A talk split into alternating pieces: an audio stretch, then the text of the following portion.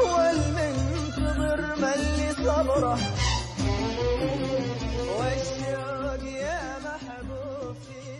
هذه الحلقة برعاية الخطوط السعودية. في آخر عصر يوم الخميس كنت أشعر بثقل في نفسي.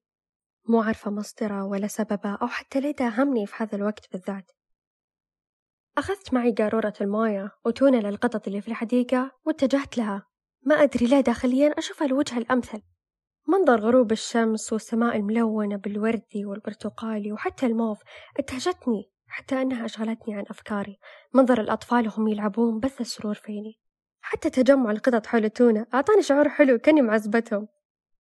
عموما عرفت سبب ضيقتي مع الوقت هو لأني راح أبدأ مرحلة جديدة بحياتي. وشعور الضغط النفسي والقلق يلازمني ويزداد مع اقتراب الوقت.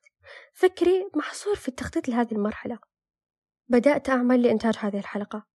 وطول الأيام الماضية كنت أعصر مخي في محاولات كل واحدة منها فشلت. ما عدا هذه. الآن وفي هذه اللحظة أدركت أني كنت حاطة نفسي في ضغط وهذا هو الموضوع الأنسب للحديث عنه. الضغط اللي نواجهه. لكن إيش أول شيء يتبادر لذهنك لما تسمع مصطلح ضغط؟ أحس إني منضغطة أحس كذا منضغطه تعيش معي منضغطه تحس ما أدري شلون أعبر لك المشكلة إني شلون أنا منضغطه الضغط اللي دايم نعيشه بمستويات مختلفة سواء كان من أنفسنا أو من البيئة حولنا وأشدها وطأة أن يكون من نفسك عليك. أن تتحدى نفسك مع الضغوطات ضدك. الضغوط النفسية مين سبق وما مر فيها. تتخلل أجزاء كثيرة من حياتنا اليومية وتتراوح شدتها بين منخفض وشديد. وجودها أحيانا قد يكون مفيد ومحفز لكن بعد شدتها ممكن تخلي الطريق ينتهي فينا لانهيار عصبي وهذا اللي ما نبيه. للضغط النفسي أشكال وانعكاسات كثيرة لا تعد ولا تحصى. واحد منها اللي يحس فيه طالب فترة الاختبارات والضغط النفسي اللي لاحق مع أرق الليل عشان يختم المنهج.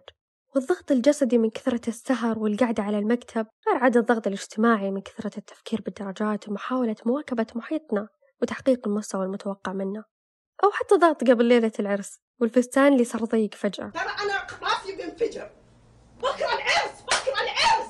العرس كلكم والضغط النفسي اللي تحسه وانت واقف في line ال roller coaster. رجلك مرة تروح قدام مرة ترجع ورا. وعقلك كل اللي يفكر فيه هو لما تطير من اللعبة. كوم ثاني.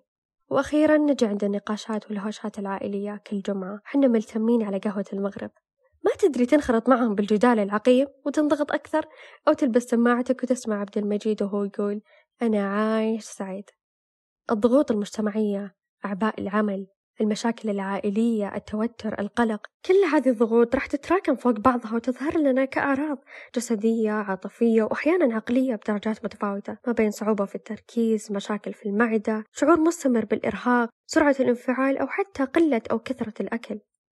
ووقتها تضطر تمسك خط وتشغل أغاني على أساس تنسي نفسك كل اللي أنت فيه وتنحاش من واقعك. في المقابل في ضغط الحيرة الحلوة. زي لما ننزنق بالوقت وإحنا نختار وين نبي نسافر ونجهز مخططات سفرتنا. أو الحيرة بأي شنطة أشتري وأي سيارة أختار أو أي مطعم أروح وإيش بطلب. كلها تصاحبها ضغوط ممكن يكون الشخص حساس وكل شيء يسبب له ضغوط إيش ما كان بسيط وممكن يكون جبل ما يهز ريح ولا يبان عليه حتى الخوف.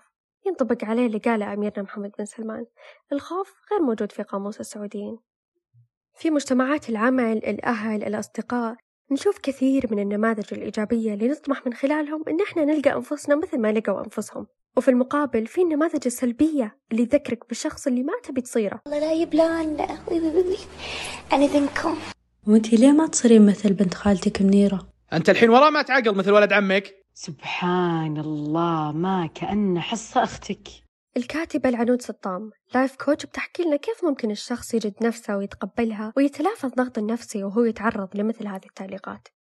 للأمانة أنا أشوف دائما أنه الشخص كيف ممكن يجد نفسه هو السؤال اللي دائما كثير يبحثون عنه في مسألة أنه مثلا كيف أنا أكون واثق من نفسي؟ كيف أنه ما أتأثر بكلام الناس؟ كيف يكون عندي مثلا قدرة سيطرة وتحكم على التأثيرات الخارجية اللي تجيني من انتقادات الناس؟ فسواء كانت تعليقات أو سواء كانت انتقادات مباشرة يعني إما من الأهل إما من الأصدقاء. ف إيجاد الشخص نفسه بالتحديد لازم يكون عنده تقبل عالي يعني خلينا نقول إدراك. يعني أنا لما أدرك أنا وش قاعدة أقول أو أنا وشلون قاعدة أتصرف هذا يعطيني حافز على الأقل حتى لو وجه لي الانتقاد التأثير ما يكون 80% يكون على الأقل 5% مو شرط الانتقاد دائما يكون أني أنا على صح.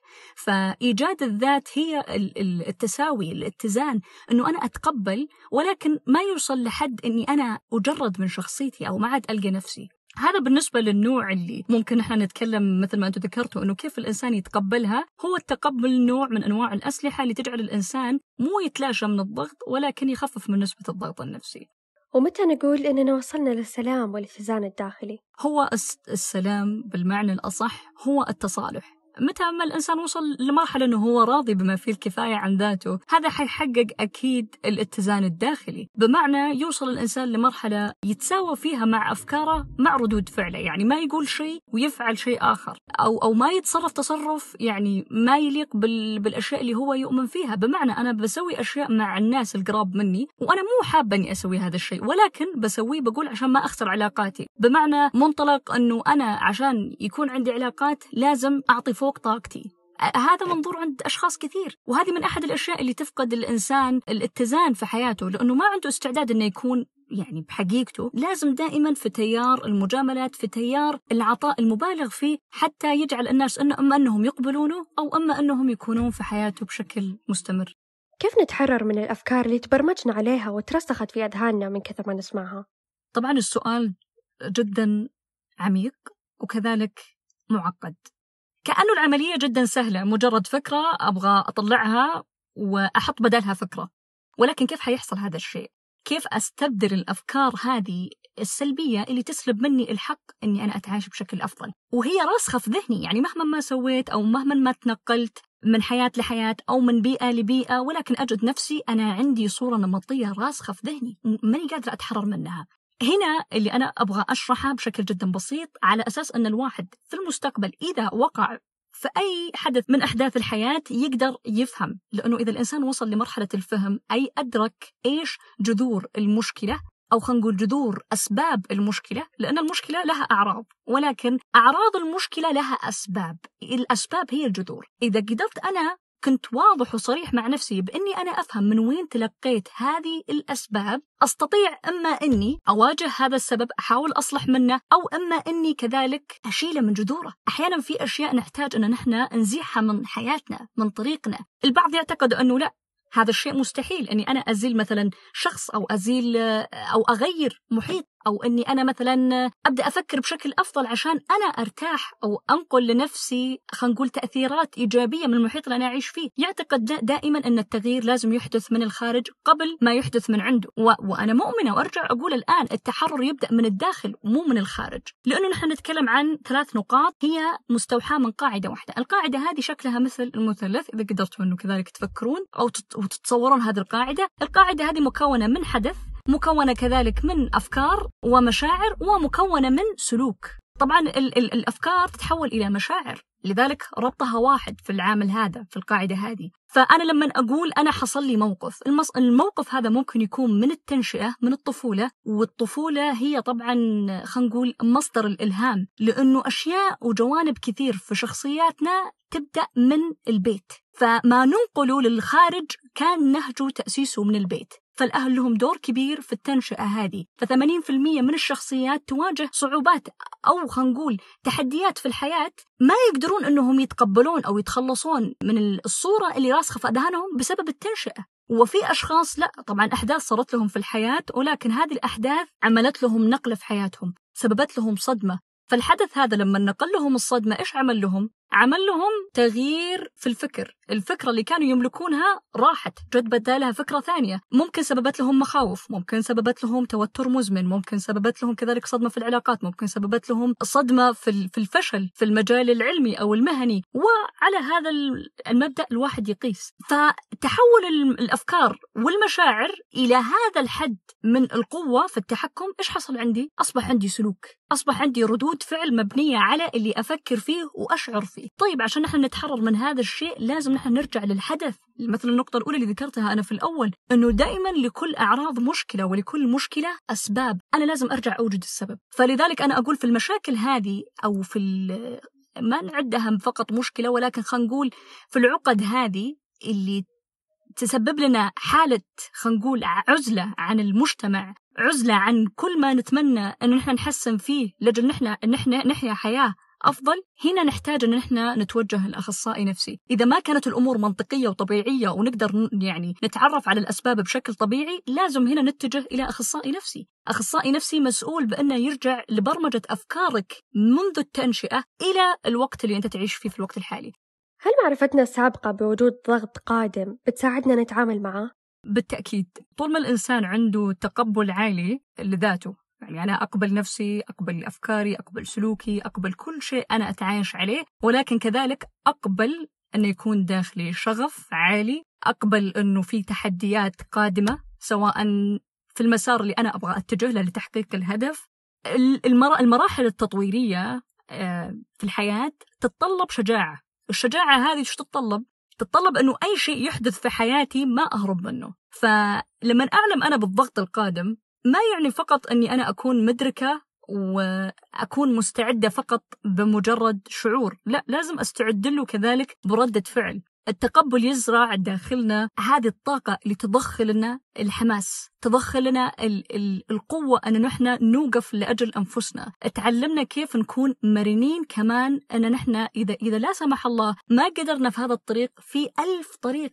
يساعدنا إن إحنا نحل ال- الأمور اللي راح نواجهها سواء من تحديات أو كذلك حتى في تواصلنا مع الآخرين لأنه الضغط ما هو فقط على جوانب نحن ممكن نتعرف عليها. يعني مثلا أنا أعرف إن عندي ضغط في بيئة العمل أو أعرف إن عندي ضغط في دراستي أو أعرف إن عندي ضغط لمهمة راح أسويها بعد فترة. هذا نوع طبيعي يعني أنا أعتبره ولكن في ضغوطات اللي هي تأتي كالصدمات يعني يكون ما عندنا فرصة إن إحنا نعرف هذا الضغط من وين راح يجي ولكن يكون مثل مفاجأة. أنا كيف هنا أقدر أكون عندي استعداد إني أعرف تقبلي لهذا النوع من الضغط راح يساعدني إني أتخطاه. ما راح يكون عندنا أكيد فكرة إن هذا الضغط من وين راح يأتي بالذات الضغط اللي يأتي من العلاقات لأنه هنا نحن ما ندرك شخصيات الآخرين. نحن نقدر ندرك مثلا آه، قدراتي إمكانياتي إيش المتطلبات اللي تساعدني اني أنا أنجح في مجالي المهني صحيح؟ لكن لما أجي أتكلم أنا عن العلاقات واتصالي مع الآخرين هنا في تيار آخر تيار العواطف تيار المهارات الحركية آه، هنا يكون في ضغط كبير. لأني لما ما أعرف أتعامل مع شخص قد أفقد الكثير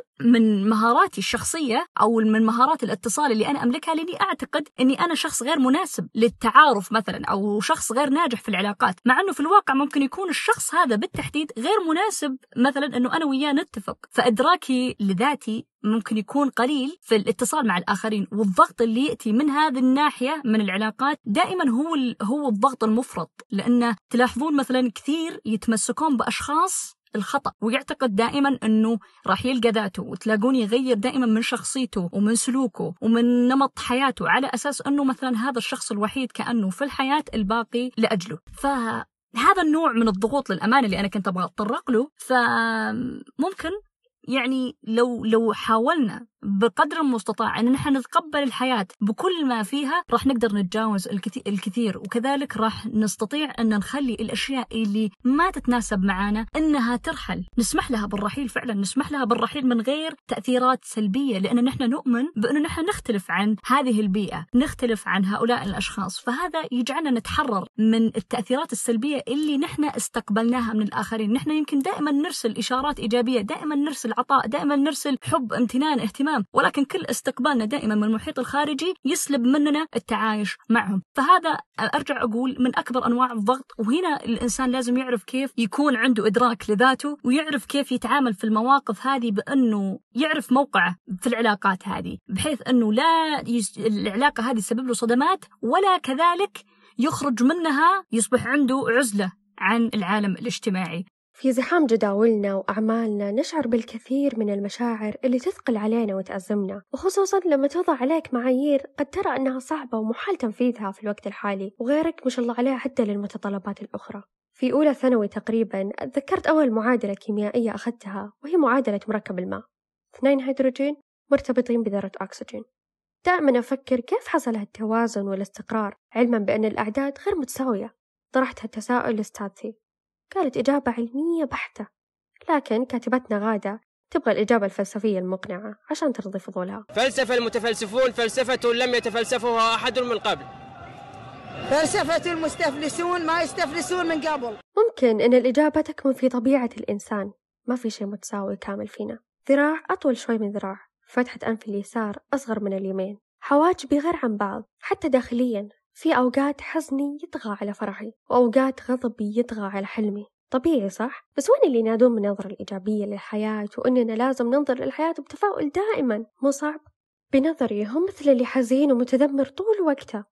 الفئة الأولى غلبت شعور الفرح والفئة الثانية غلبت شعور الحزن فأثقلوا كفة الميزان حتى مالت يكون الاتزان العاطفي بتقبلنا للحظات حزننا وفرحنا والكثير من المشاعر التي نعيشها.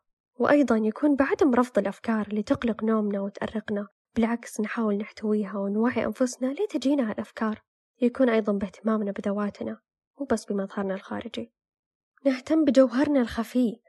هالفراغ اللي يحمل الكثير من الإنسانية والأحاسيس السامية اللي صقلتنا وكونت هويتنا قبل شكلنا الخارجي. الأكيد أغلبنا في صراع دائم مع ذاته في محاولة للوصول للاتزان العاطفي والوعي الذاتي. البعض ما يخلي كتاب ما ينصحك فيه ولا رابط محاضرة إلا وأرسل لك. في المقابل في اللي يشوفه كلام جرايد وما في أحسن من السفر والانخراط بثقافات مختلفة ويختمها بالتجربة خير برهان. غير عاد اللي كل ما شافك متضايق قالوا عبر تكلم طلع اللي بداخلك. خلاص! وأنت مخنوق وكلمتين على بعض مو قادر ترتبها. طيب هل هذا يعني أن طرق الوصول للوعي والاتزان العاطفي مطاطية؟ طبعا إيه. ما في قاعدة ثابتة ولا خطوات مرقمة بواحد اثنين ثلاثة أو حتى خلطة سحرية تحقق لك الاستقرار النفسي.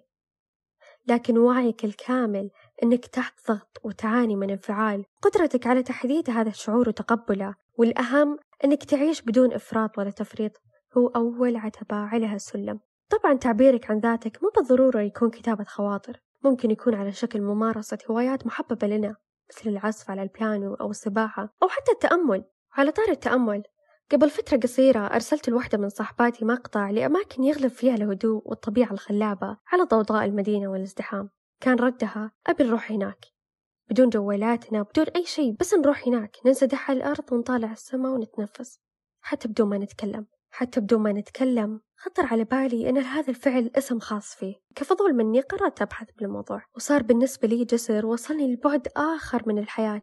ما كان له وجود في حياتي إطلاقا. كلنا مر علينا أن الصوم ممكن يكون بمعنى الصمت بشكل مباشر كما قال ابن عباس رضي الله عنهما بشأن التعبير القرآني إني نذرت للرحمن صوما أي صمتا. وأيضا ما ورد في القرآن الكريم من توجيه الله تعالى سيدنا زكريا عليه السلام إلى صوم الكلام مع البشر. قال رب اجعل لي آية. قال آيتك ألا تكلم الناس ثلاث ليال سوية. وتوجيه السيدة مريم عليها السلام إلى الصوم عن الكلام فقولي إني نذرت للرحمن صوما فلن أكلم اليوم إنسيا. وللصوم عن الكلام تاريخ طويل. فلو اطلعنا على تاريخ الفراعنة كان الإنسان الصامت في مصر القديمة هو الأكثر حكمة وهو اللي يحظى بحب وعطف ومساندة الملك دائما على عكس تماما الإنسان الثرثار فهو تافه وأحمق. بالتالي هو من الهالكين والمطرودين خلف قافلة الرحمة الملكية. وبالنسبة للعرب أيضا كثير من الأمثال اللي نستخدمها إلى يومنا هذا رفعت من قيمة الصوم عن الكلام أو الصمت نبيل فورد في أحد الأمثال العربية إذا كان الكلام من فضة فالصمت من ذهب وأيضا خير الكلام ما قل ودل ويقول الشاعر الصمت زين والسكوت سلامة الصمت النبيل أبهرني أنا للصمت نبل. وأبهرني أيضا ما قاله أستاذ الاجتماع الدكتور عبد الفتاح بدور لا شك أن عصرنا الحديث بتشابكاته وتعقيداته يدفع العقل الإنساني إلى البلبلة والنفس إلى السأم والبدن إلى التعب والكسل فمن حق الفرد أن ينفرد بذاته ولو لوقت قصير يوميا. حيث يصمت أو يرتاح سلبيا أو يتأمل نفسه وملكوت الله أو يحاسب ذاته قبل أن يخلد إلى النوم. إنها لحظات اختلاء واسترخاء تبدو قصيرة من حيث الوقت ولكن نفعها جليل. وبالنسبة لتجربة الصمت النبيل لقيت شخص خذ هالتجربة وعلى فكرة من بعيد تبين سهلة وما فيها حس المغامرة لكن الواقع كان مختلف كليا. لذلك قررنا ننقلها لكم لربما تكون سبب في إلهام البعض منكم.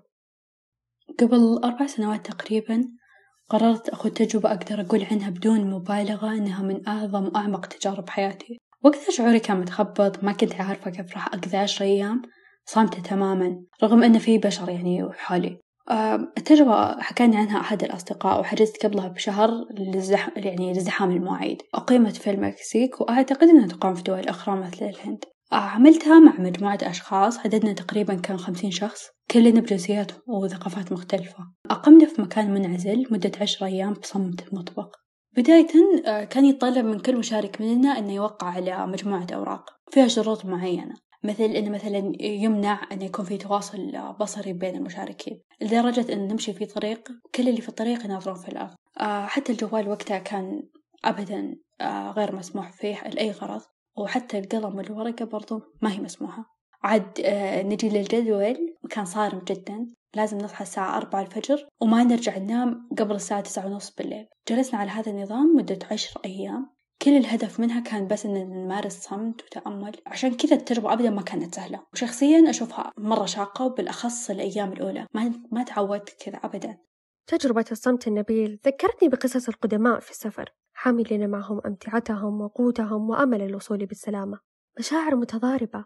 ممكن تشكل ضغط عليهم. بس قد يكون الضغط الحلو اللي سبق ذكره مثل السفر لشخص اشتاقوا لرؤيته أو العمل يأملون الحصول عليه. أو حتى لإتمام دينهم بالحج. وفي ذكر الحج تشكر جهود المملكة العربية السعودية لنجاحها بفضل الله لتسهيل الحج لحجاج العام الماضي. عموما الصمت النبيل وسفر قديما تجربتين يشتركون ببداية شيقة وملهمة. لكن متخوفين وجاهلين. كيف تكون النهاية؟ لما يعلمها إلا ربي.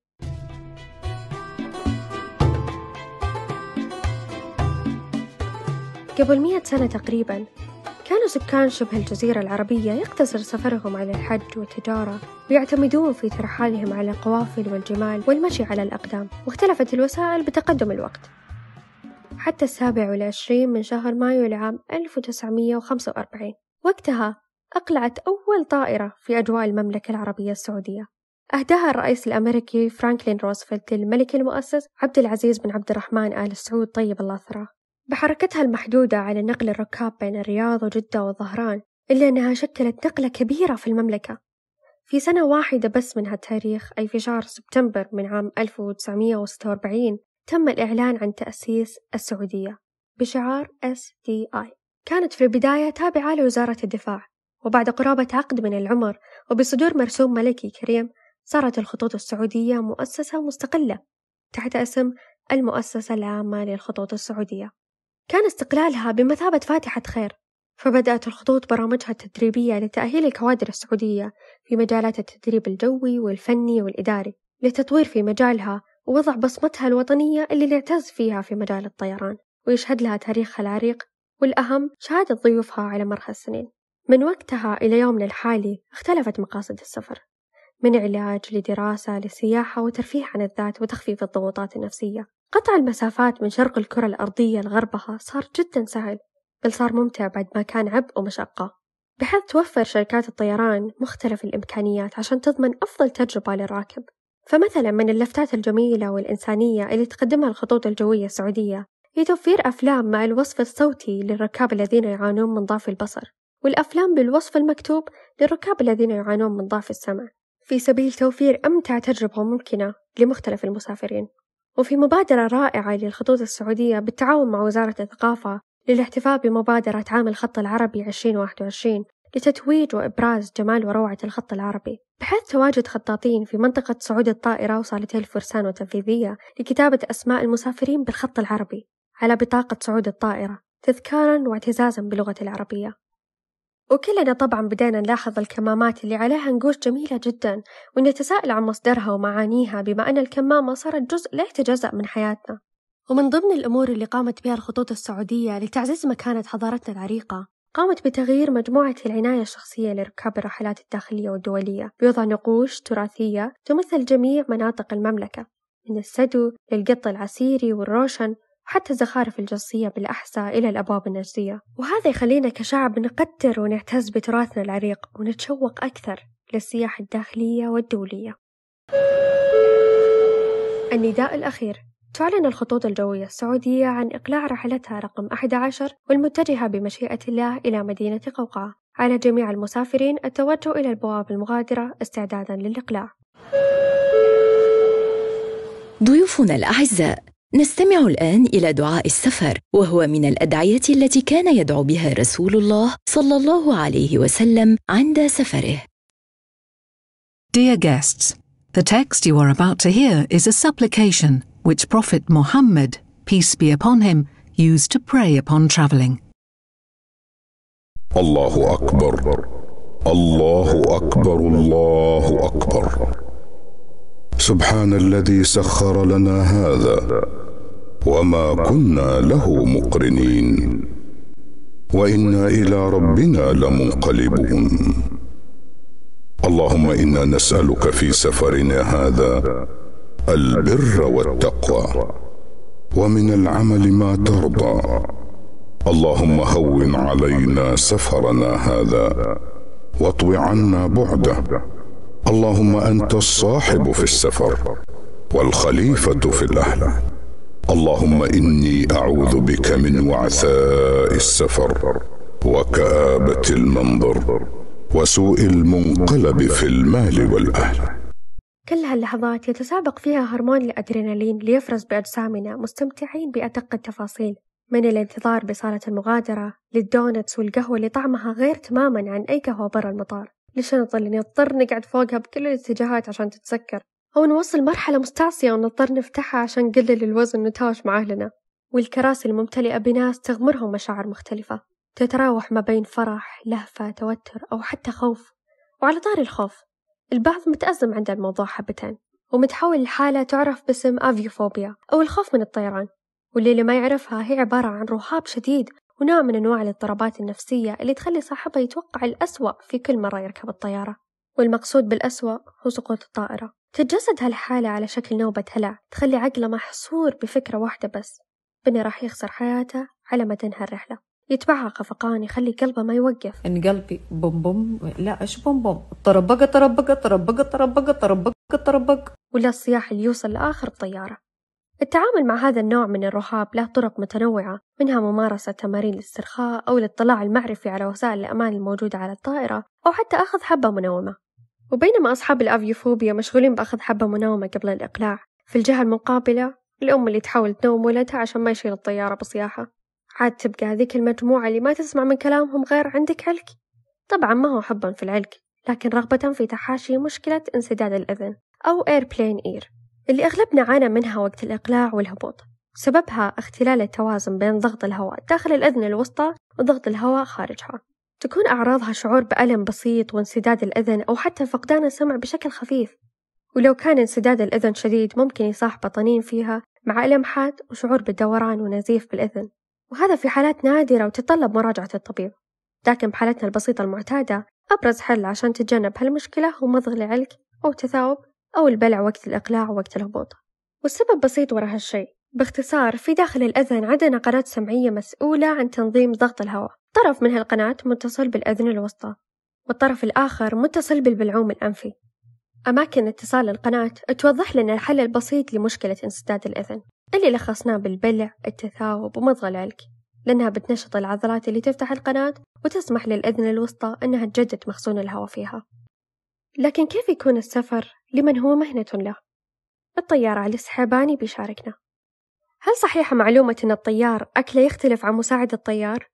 طبعا صحيحة المعلومة كل طيار يختلف أكله عن الطيار الثاني اللي جنبه مثلا يكون واحد من الطيارين يأكل دجاج الطيار الثاني لازم يأكل لحم أو خضار والطيار الثاني يأكل سمك أكلة مختلفة تماما عن الطيار الثاني لتجنب لا سمح الله يعني يكون في واحدة من الوجبات يصير فيها تسمم لا سمح الله. يعني يصير واحد متسمم والثاني قادر على أنه يهبط في الطيارة.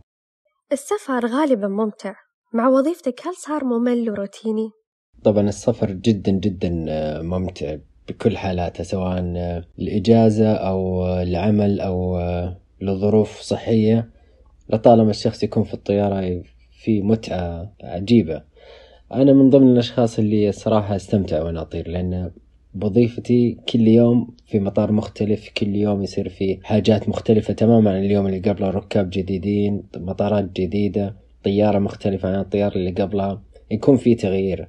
بالعكس جدا ممتن وممتع وحاجة حلوة يعني صراحة اللي قاعد أسويها أغض النظر عن ظروف ضغط العمل يعني. بشكل عام جميل جدا الطيران سؤال أغلبنا تسألناه هل الطيارة فيها بوري؟ إي نعم الطيارة فيها بوري ولكن ما يتحكم البوري بال- بالجو يعني بين الطيارات الثانية. البوري هذا موجود لمناداة الخدمات الأرضية اللي موجودة تحت يعني عشان نلفت انتباههم بما إنه إحنا فوق جالسين في الطيارة ما نقدر نصوت لهم. يكون فيها بوري بحيث إنه الشخص هذا يعني اللي تحت ينتبه إنه في أحد في الكابينة يحتاجه.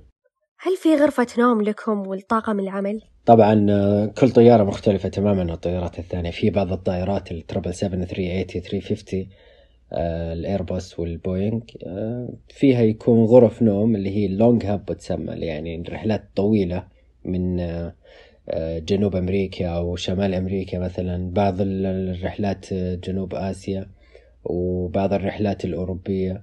يكون فيها غرف نوم بحيث أنه يأخذون طاقمين مختلفين تماما.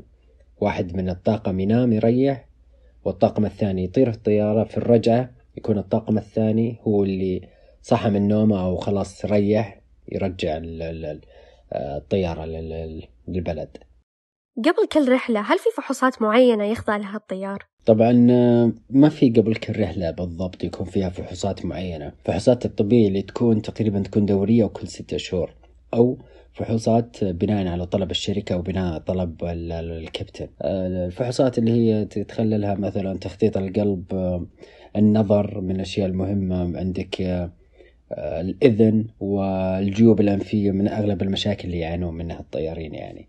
أحكي لنا عن موقف صار لك. مثلا هل سبق وحدث لك هبوط اضطراري؟ إي نعم قد صار لي هبوط اضطراري. medical case كان عندي رحلة من الرياض لتبوك وكنت تقريبا في نص الطريق. نص الخط بين الرياض وتبوك. جتني واحدة من المضيفات قالت آه، انه في عندنا آه، مريضة اجهضت. تعبانة جدا وفيها نزيف حاد ولازم يعني نسيطر على الوضع يعني. والحمد لله كان موجود عندنا ممرضة في الطيارة.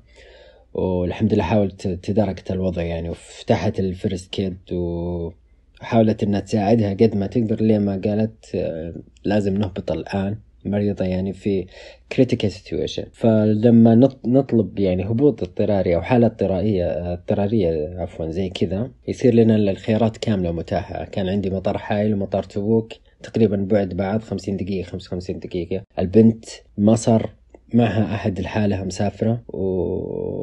واخترنا الخيار أنه نروح لتبوك. الحمد لله وصلنا في تبوك في وقت أقل بسرعة أعلى. بمساعدة آه، أبراج المراقبة الله يعطيهم العافية مساعدة المطار اللي كنا موجودين فيه. كان فيه إسعافات الأولية جاهزة والإسعاف جاهز كان والحمد لله تداركنا الوضع والحمد لله عدت على خير. والبنت إن شاء الله أنها تكون بخير الجنين توفى الله يرحمه. وهذه من السريات يعني اللي تحصل لنا. يقول الشافعي رحمه الله ما في المقام لذي عقل وذي أدب؟ من راحة فدع الأوطان واغتربي.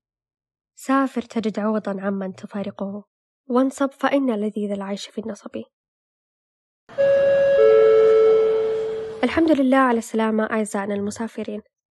ومرحبا بكم في مطار قوقعة الدولي. حيث ساعة الآن السابعة مساء ودرجة الحرارة 39 درجة مئوية. نتمنى أن تكونوا قد استمتعتم معنا في هذه الرحلة. ونتمنى لكم طيب الإقامة ويسعدنا أن نراكم قريبا على إحدى رحلات الخطوط الجوية السعودية. شكرا لكم. والسلام عليكم ورحمة الله وبركاته.